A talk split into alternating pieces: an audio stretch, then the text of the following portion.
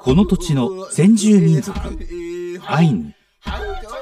その文化は北海道の大切な財産の一つです。アイヌにもルーツを持つ私がアイヌ文化の伝承復興創造のための活動を行っている方々を各地に訪ねお話を伺います。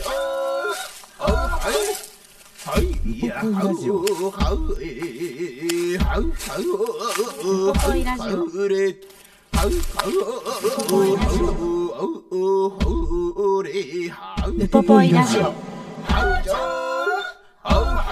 ディレクターのまいです。いつもウポポイラジオをお聞きいただきありがとうございます。さて、いつもウポポイラジオを放送しているエアジー FM 北海道では、2023年9月18日に開局41周年特別番組、秋を食べるエアジー北海道再発見を放送しました。いつも生放送などで活躍しているパーソナリティが全道各地に出向いて各地の美味しいものを食べてリポートするという内容なのですが、なんと今回、我がウポポイラジオのパーソナリティ、高山秀樹と関根麻也の二人が、白老ウポポイチームとして参戦しました。今日は、そんな白老ウポポイチームの舞台裏を含めて、中継の様子をお聞きいただきます。1回目の中継を終えてほっとしている二人。続いての中継地は、さらにほっとできる、マヤさんのホームとも言えるビラトリ町二豚に。ビラトリのアイヌ文化発信基地でもある二豚にコタンでは、工芸家を目指すマヤさんと同世代の二人が待っててくれました。まずは、打ち合わせとリハーサルの模様をお聞きください。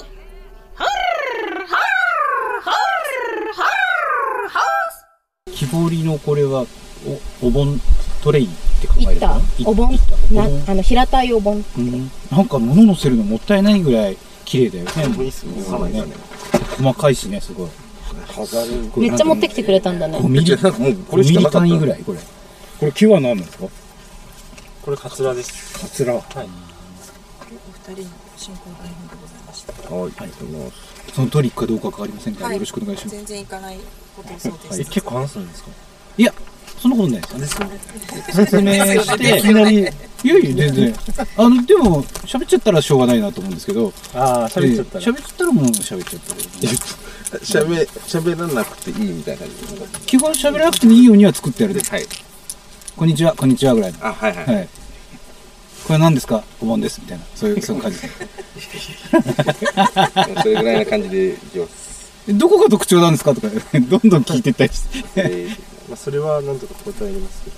でもここなんか雰囲気もいいですよねはいとてもすごいいい感じですね。ママルさんも呼んでこようか。さっきママに聞いたのもっと緊張して喋れない。ママに聞いたっけ立ってた方がいいかって言うから「いや二人喋れないでしょそしたら」って言ったら「だなガチガチになる。いいよママ聞いてないから」言いたい放題言ってたら民芸でラジオ流れてたりして聞いてたぞって走ってくるかもしれない。初め多分私と高山さんで千歳から今来るまでにどんなこと何食べたかとか熊肉のおにぎり食べて、ベーカリー空とメロンのメロンパンを食べて、幸せな気分です。はい。お昼前なの道中にお昼の気分。何分かかったかもわからない間についてしまいました。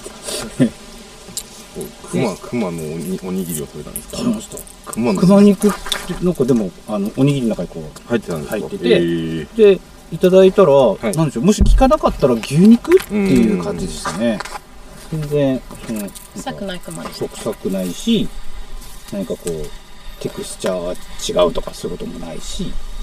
でまあそんな話はこれあの秋を食べるエアジーっていうタイトルなので、はい。食べることをみんな盛り上げてやってる番組なんですよね。で、そんな中で秋の素晴らしい景色やその土地土地のエピソードを紹介するということで、で、先にエピソードに行くんですけど、で、こう、まゆちゃん、あれ？あの、小さい頃、どんな子供だったの？って、こう大きかったのかな？みたいな。声大きい。ち いやわかんないけど。っち。ゃい頃は背大きかったですよ。あ、本当、そうなの？で、なんか、観光観光客の人相手に気がついたらガイド役やってたとか、はいかまあそんなような話ですよね。でどうん、こいつまででいつまでリラートになったんですか？はいで、まあ、中学の時に実は登別の方に行ってるんですよね、でその後高校は札幌で大学は神奈川に行ってます、でやっぱり2年前に卒業したばっかり？そうですそうです、はい、そこ大事なとこ？よ。1年前か。去年か。去年卒業？はい。なるほど。はい。それで今全国飛び回ってる。そうですね、はで今日はそんな同世代？そう。あそこそこ。そこ行ってるじゃん同世代を紹介しますと。の二部谷のお友持ちを紹介します。はい。友達。で今日来ていただいてるのは若手のホープであるアイヌの工芸家のそう西山亮さんと平村大樹さんに来ていただいてます。はい。で2人は今目の前にあるこの二豚に板もそうなんですけどこういろんな作品を作られていてアイヌの工芸っていろんなところで目にすると思うんですけどどんなのを想像しますか？やっぱりアイヌ文様があしらわれていたり、熊の木彫りだったりってことをどうしても思い浮かべるけど、今は目の前にあるものは、なんと緻密な、その芸術品みたいなね。これが手仕事なので手で彫られてる機械とかじゃなくて手で彫られてる、まあ、ここら辺のこう特徴としてはラムラムのかこの鱗彫りとかが特徴的だとも言われるんですけど。お魚の鱗みたいに、どうでしょう、5ミリ以下単位ぐらいでしょうかね。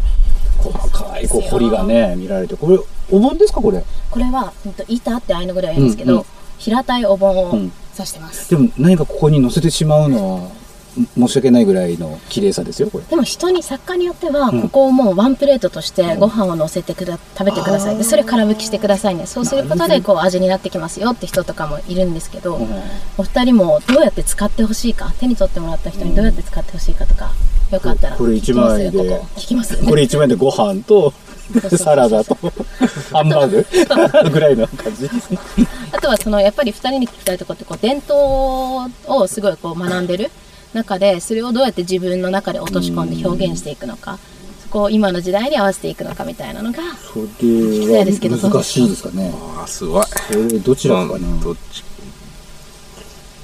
どう落とし込んでどう落とし込んでいるか。今今のナウデでしナウデでね。ょナウデで。ナウデだよ。ナウデでね。ナウデで。なんなんなんだろう。さっきちらっと聞いたので言うとね、これはさこれを使う人が喜ぶ姿をあそうそうそう。思い浮かべてっていうふうに普通僕ら言うんだけどでもアイヌのその文化的に言うとこれ物を喜ばせるとかっていう考え方もあるんですか、ものを。うん、魂があるものを喜あばせる。あまあ。と空間ね。あ空間とかね、うん、なんて言えばいいんだろうねこういう時は。そういう考え方がなんか素敵だと思うんですよそのなんだろう。いやガッチガチ。ガッチガチやん。いつもの下ネタぐらいの雰囲気でいいですよ。下ネタは困りますけどね。あのお昼なんでね。夜にしてください。下ネタ言ってるキャラになってる。下ネタいける。自分的には自分の文様と自分の彫りでその時彫った時に一番自分が納得してるとお客さんも納得してくれるかな。と彫ってる人が一番納得してるというか、まあ。目標までは達成できたかなぐらいに行けばまあ勝手なんですけどまあ買ってくれる人とか使ってくれる人とかもう満足してくれるんじゃないかなって思いながら彫ってます。だからお客様に合わせたというか自分自己中みたいな自分,、自分自身に合わせてる。ものづくりの意気込みを。あとあれでしたよね高見さんごめんなさい。あの私自身中学から出て、うん。そうやってこうでも私の場合はすごい恵まれた環境で育ってる。しそんな中で2人にもこうどういうタイミングで自分のアイヌっていう部分をこうこういう表現するようになったのかを聞きたいですけど長いですね。いや聞きたいんだ。聞きたいんだけど聞き方を間違えると長くなるし説明しなきゃいけなくなるから、どあのううん。ですか、だから最初最初からこういう伝統を受け継ぐとかそういう感じではないってことですねおそらくね。そそこがちょっと一言欲しくて。どうしても聞いてる人っていややっぱ犬に生まれたんだからこれを残していくの使命だよねみたいに簡単に言う人がいるけどそうじゃないよねって。別にそんな使命感まあ持っててもいいけどそれのためにやってるわけではないよねって。だからどこかでそう離れてみたら素敵な文化だっていうことが改めて分かってそこに立ち返ったらあ俺ひょっとしたらあいのことあんまりよく知らないかもしれないって言って勉強なさってやってるっていうところが僕は素敵だなと思ってるんですよね。それを僕の言葉じゃなくてなんかちょっと語ってもらえると嬉しいなって。どっちがとかですか？どっち？二人とも？どっち二人ともですか？うんと時間のことを考えたらどっちかはここに込めた思いを言ってもらって、もう一つはこういうそのアイヌの文化を残していくことに目覚めたとか今やってることはどういうことなんだってどちらかが言ってもらう。どどっちがやりやすいですか？じゃあ俺あのそっちやる。どっちあどっち？の俺あのなぜアイヌに目覚目覚めたかぐらいなああそしたらこれに込めたさっきの思いで。す、うん。今後今後どういうものを手掛けていきたいかも私その流れで聞きたい。ですその同じ質問の中で、作品に込めた思いと今後どんなことをしていきたいかってありますか？でどうでしょうか？ねそんな感じですよね。作品に込めたはい。あとはなんかやっぱり水谷にね目の前にやっぱりね偉大な先輩たちがいるからさ、うんうんうん。なんかそこに対するなんか思いとかこれからの作品作りとかやっぱやっぱりそこつながってるんだなっていう。そうですね。わかるとなんとなく一回もう一回流してみます、うん、やった方がいいと思うな。では、行ってみていいですか？あと二豚にいたって早く分からせたいなんかただの二豚後半でちょっとやろうかなと思ってね。豚にいたって言っても見るだけでわからないもんね、ただの板だと思って。うん。だからそのお盆みたいな話が出てくるんだけど、これ早く。早めに出せる。やっぱじゃあこのニブタニータの説明初めの方に持ってきます。うん。これいつぐらいからもうずいぶん前からもう基本的にその2013年の時点で100年以上続いてるっていう、うん。こうその土地で受け継がれているものとして伝統的工芸品を経済産業省から受けてるんですよね、2013年というのはねこの流れで言うと歴史的な年になってるからでもそれはピンとこないですよね多分聞いてる人10で年前だね。そう連載電産品してるそうです。このニブタニの板とニブタニのアットゥシっていうやつが電産品して受けてて北海道唯一ですみたいなの言ったら喜ぶすごいなんかモダンな感じがするんだよね。やっぱり。口開いてる。この間？2013年はい。このこ国会で先住民族が使われたのが、2013年にあのこの土地でこの土地で取られたものとかそういう指定もあって電産品してて。あと作り手がいる作り手がいる。そうそう。人数も、まあ、いろんなそういう規定を満たして電産品して受けたのが2013年であのテレビでびっくりしたんだけどこの頃ってまだアンケートの中にいっぱいこう誤解や差別がいっぱいの時期だったってことですよね、うん。この時期ではね。そうですね、うん。なんか工芸家の生活も全然変わってる気がしますね。うーん2013年って私が14歳の時なんで、うん。うん。私が育ったのってこう民芸の家なんで、うん。こうすごいなんだろうこんな若手が10年後にこうやってこれで頑張っていこうっていう人がいるなんて想像できないぐらいなんだろう需要もないし価値がまだあんまり分かれてない時だったからだからそういう家庭で育っててレッド世代の2人がこうやって今ある意味戻ってくるじゃないですけど、こう改めてここをかっこいいと思ってこう継承してるっていうのは心強いなみたいな。すごいままとめですねそれね。はい。このこのまとまとめになりましたけどラストですよそれ、だから私も取り回ってるんです。とこれを広めるために。っていう感じで。暑いんでしょ？いや熱い。もうもう今お腹ちょっと大丈夫になってきたから大丈夫。じゃあやっちゃいます？はい、じゃあはい。えー私たちはですね車で、えー千歳からこちらの方に走って二部谷平取町二部谷に来ています、えー周りには木々に囲まれている、まあ、木陰もあるようなところなんですけど夏じゃないですかこれちょっと空気感がね。もう暑いですね。今私たちたまたまこの屋根のあるかやぶきの屋根があるこう小屋の下にいるので涼しいですけど。風が抜けてるからいいんですけどもね。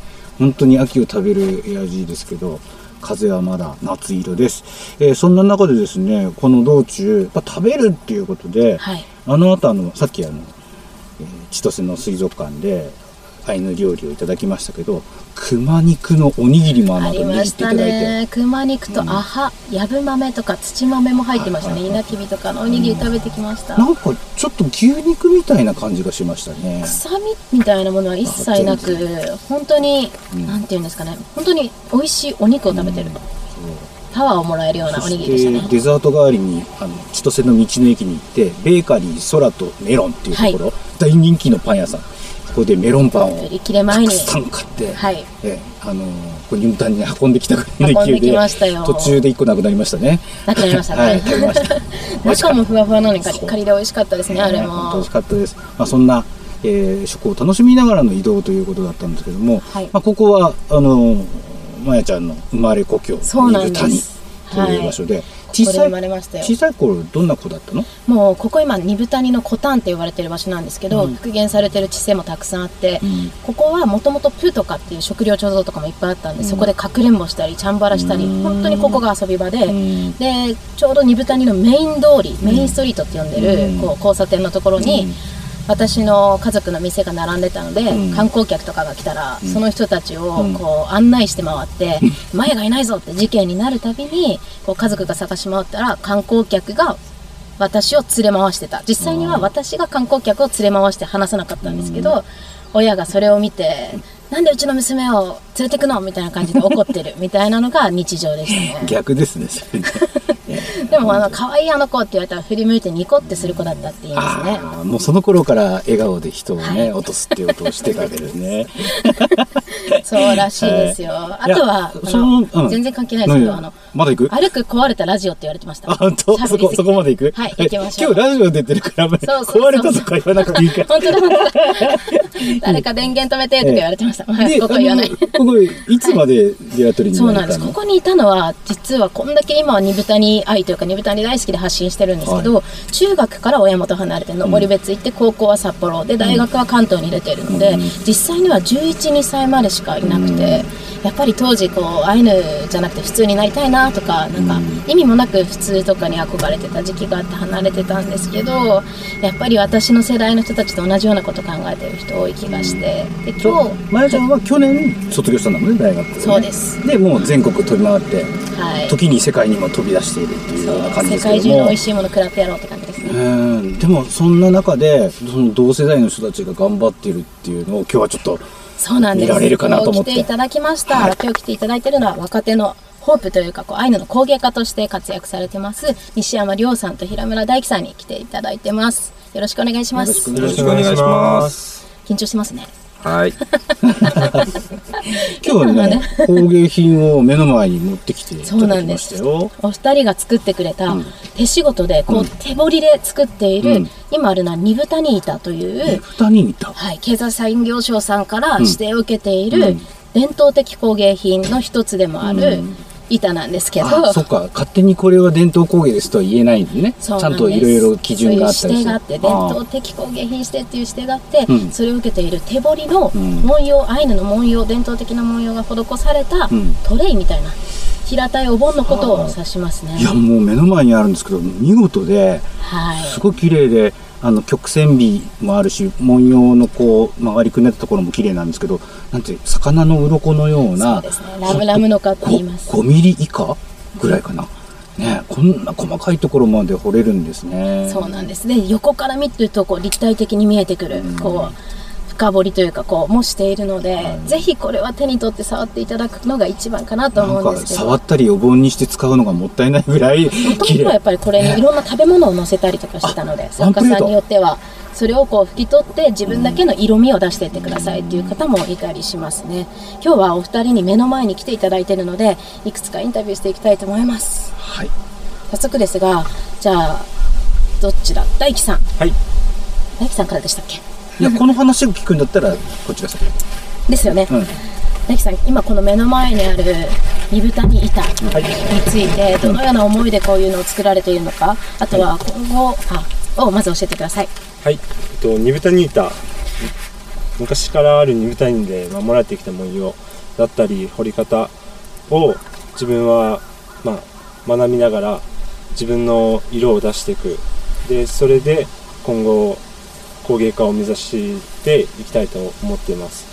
でこの木彫りに込めた思いっていうのはその自分がやっぱり一番納得する木彫りをするという気持ちで彫っていて自分が納得できるものじゃなければ買ってくれる人使ってくれる人が納得できないかなと思いそういう思いで彫ってます。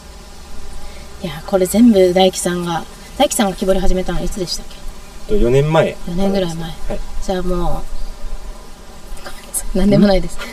入れ込んだら長いなと思って今いっぱい考えちゃってました。うん。そうですね。ありがとうございます。そしてりょうさんにも伺っていきたいんですけど、はい。うんと、りょうくんにはこう、私自身育ったように、こう、アイヌっていうルーツをどの時点で自覚して、今こうやって手仕事っていう形で表現されてると思うんですけど、はい。そこについての経緯とかはい。教えてください。まあ僕小さい頃からアイヌっていう自覚はあったんですよね。やっぱ体の毛が濃いとかいろいろあったんですけどそれをずっと苦手意識のまま大人になって大人になってからこのアイヌ文化に触れてすごくかっこいい文化だなと思って今継承していきたいと思っています。どんな部分がかっこいいですか？あのこの歴史を受け継ぐこのみんなのかっこいい先輩たちがいるのでその先輩たちに憧れてやっています。ありがとうございます。私自身やっぱりこう小さい頃とかそれこそして受けるまでとかなんか小さい頃はこう家業を言いたくない時期とかあったんですよね、こう実家何やってんので民芸品店とかっていうの嫌な時期もあったんですけど、こうやって同世代がそれをかっこいいものだと思って担ってくれるようにこう変わってきてる部分すごい心強いですしだからこそ負けらんないなと思って関東に今は住んでますけど自分の大好きなとこ伝えたいなとかってこうやって刺激を受けてますね。なんか外にいる僕からするとそのアイヌの文化があるからそれをこう背負って立たなきゃいけないみたいな風に勝手に思っちゃうけど、うん。全然そういうことじゃないんですよね。ね。自分たちが改めてすごい再発見今日のテーマですけどはい、ねいいなと思ったものをやっていこうって思ってるそれを若い世代の人がみんな考え始めたっていうところが素敵だなと思いましたよ。今後の二部谷もぜひ注目していただきたいです。でこの後は私のおばあちゃんのところ、この後は私のおばあちゃんのところに。一言ずつ言った方がいいんじゃない？大吉さん、えっ、と、りょうさんありがとうございましたって言ってから、この後はって言ってそうですね、大吉さん、りょうさん、今日はありがとうございます。作品もこの後 SNS でもアップするので、い。いですね。もしよかったら皆さん写真もチェックしてみてください。そしてこの後はおばあちゃんのところ、カイザーユキコと言いますか、おばあちゃんのところに行って、おばあちゃん手作りの鹿汁、鹿のおはう、ゆくおはうを食べに行きたいと思います。イエーイ西山さんと平村さん、かなり緊張なさってるようです。さあ、本番はどうなるでしょう？本番前の様子から本番までの模様をお聞きください。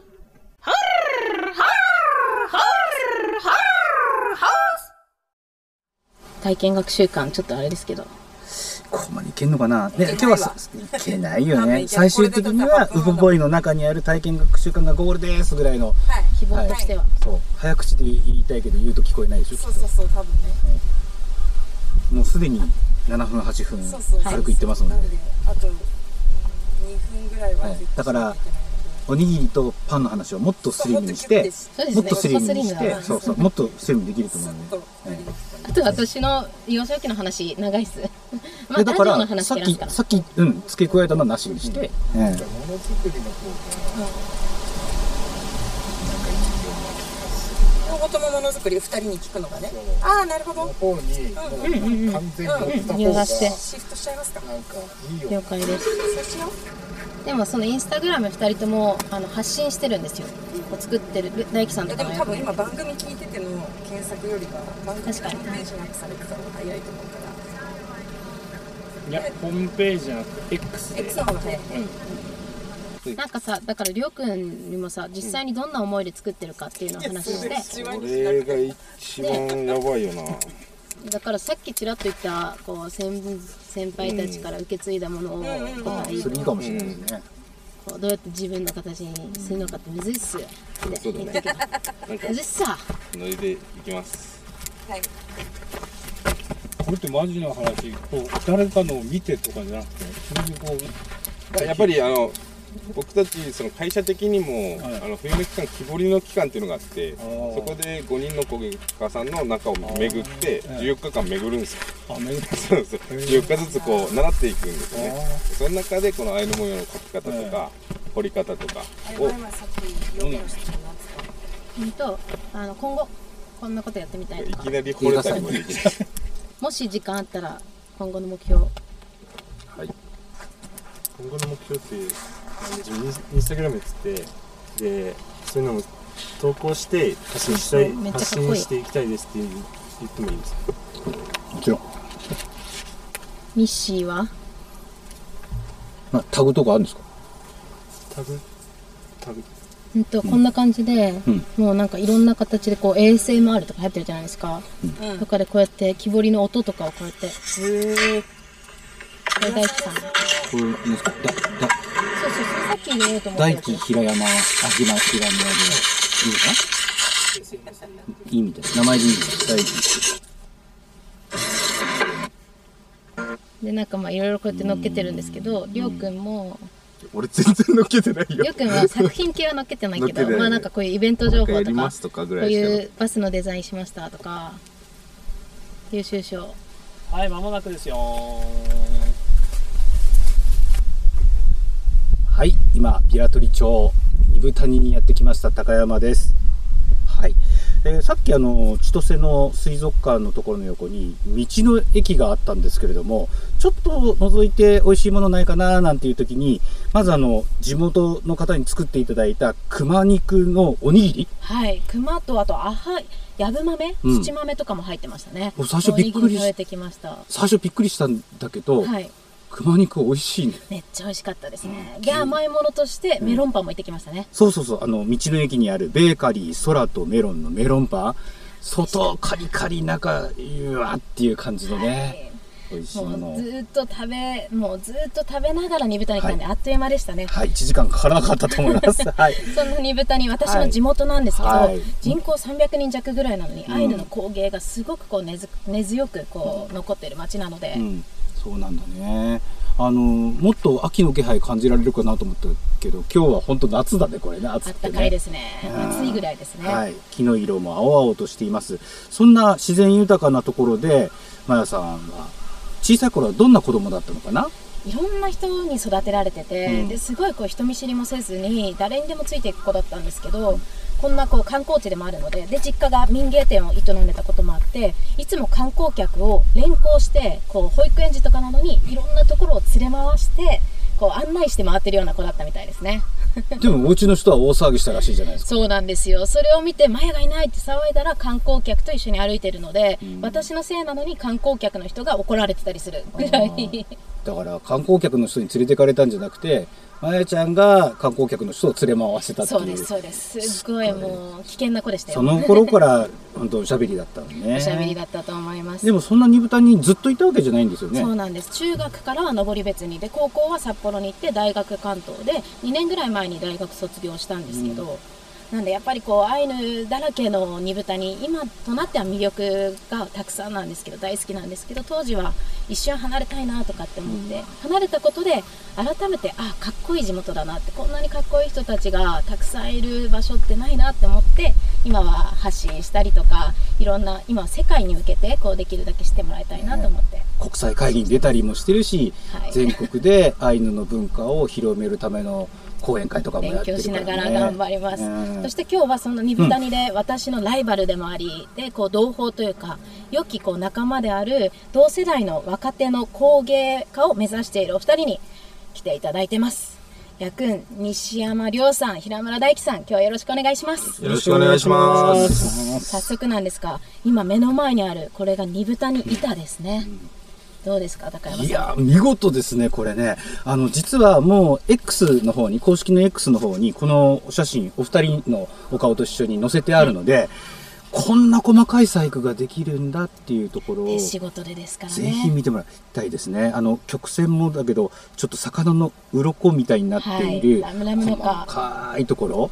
これってどういう名称なんですか？これは二豚に板といって経済産業省からの伝統的工芸品指定を受けている北海道でも数少ないこう伝統品指定を受けている工芸なんですけどもともとはワンプレートとしてその上に料理を乗せたりとかして今もそういう使い方をしてこの一点物を自分だけの色に育て上げるみたいな方もいたりしますね。パッと見たらもうなんか物を乗せたりするのがもったいないぐらい綺麗なんだけど実はトレーにもなるしそういうワンプレートの食事を乗せたりもできると。使ってあげる方が物も喜びますからねなのでこの板を作られているお二人にどのような思いで作品作りをしているのか聞いていきたいと思います西山さんお願いしますはい、えー、と私は、えー、とこの板に関してはあの先輩たちそしてこの文化をずっと続けている人たちがこのものを残してくれているのでその意思をあのつないで、えー僕は彫るようにしていますありがとうございます。本当ですよね。受け継がれてる、継承されてるものですからね。役員平村さんいかがですか？はい自分が彫り物に込めている思いはまずは二部谷の伝統的な文様を、えっと、学びながら自分の色を出していくということを考えていてあとは自分が納得する文様木彫りをできるように常に考えてやっておりますありがとうございます。役員せっかくなので、お二人に今後の目標も聞いていきたいと思います。はいようくんどうですか？はい、えー、と僕はこのせかっこいい先輩たちの姿を見てこのこういうことをしているのでそれをこの後僕たちの後輩たちにつなげるように僕たちもかっこいい姿を見せていけたらなと思います大輝さんいかがですか？はいえっと友達や知り合いが意外とアイヌ文化のことだったり木彫りのことを知らない人が多いので自分のインスタグラムだったりフェイスブックで、えっと、木彫りの動画や投稿、えっと、見やすく音楽とかをつけたりしてあの今後も広めていく活動をしていきたいなと思っていますありがとうございます。大輝さんのインスタは。アットマーク大輝アンダーバー平村と検索したらあるのでぜひチェックしてみてください。インスタの写真も見事だよね。そうなんです、ね。私も本当に2人には刺激を受けていて、うん2人がこうやって頑張ってくれるから私も普段関東に住んでるんですけど、かっこいい部分をたくさんの人に知ってもらいたいなって、こう思えるきっかけにもなってるので、まあ、まやちゃんもそうですけど、大輝さんも一度なんかこの村とか町を離れて、違うところからなんかこう、ああいうのを見たら、ああいうのってかっこいいとかっていう、なんかそんな思いになったのかなって思うし、必ずしも伝統工芸品だから守らなきゃいけないとか、うん。それを背負っていくみたいな使命感でやってるわけではないってことですよね。そうですね。うん。掘っていると一番は楽しいが勝つので、うん。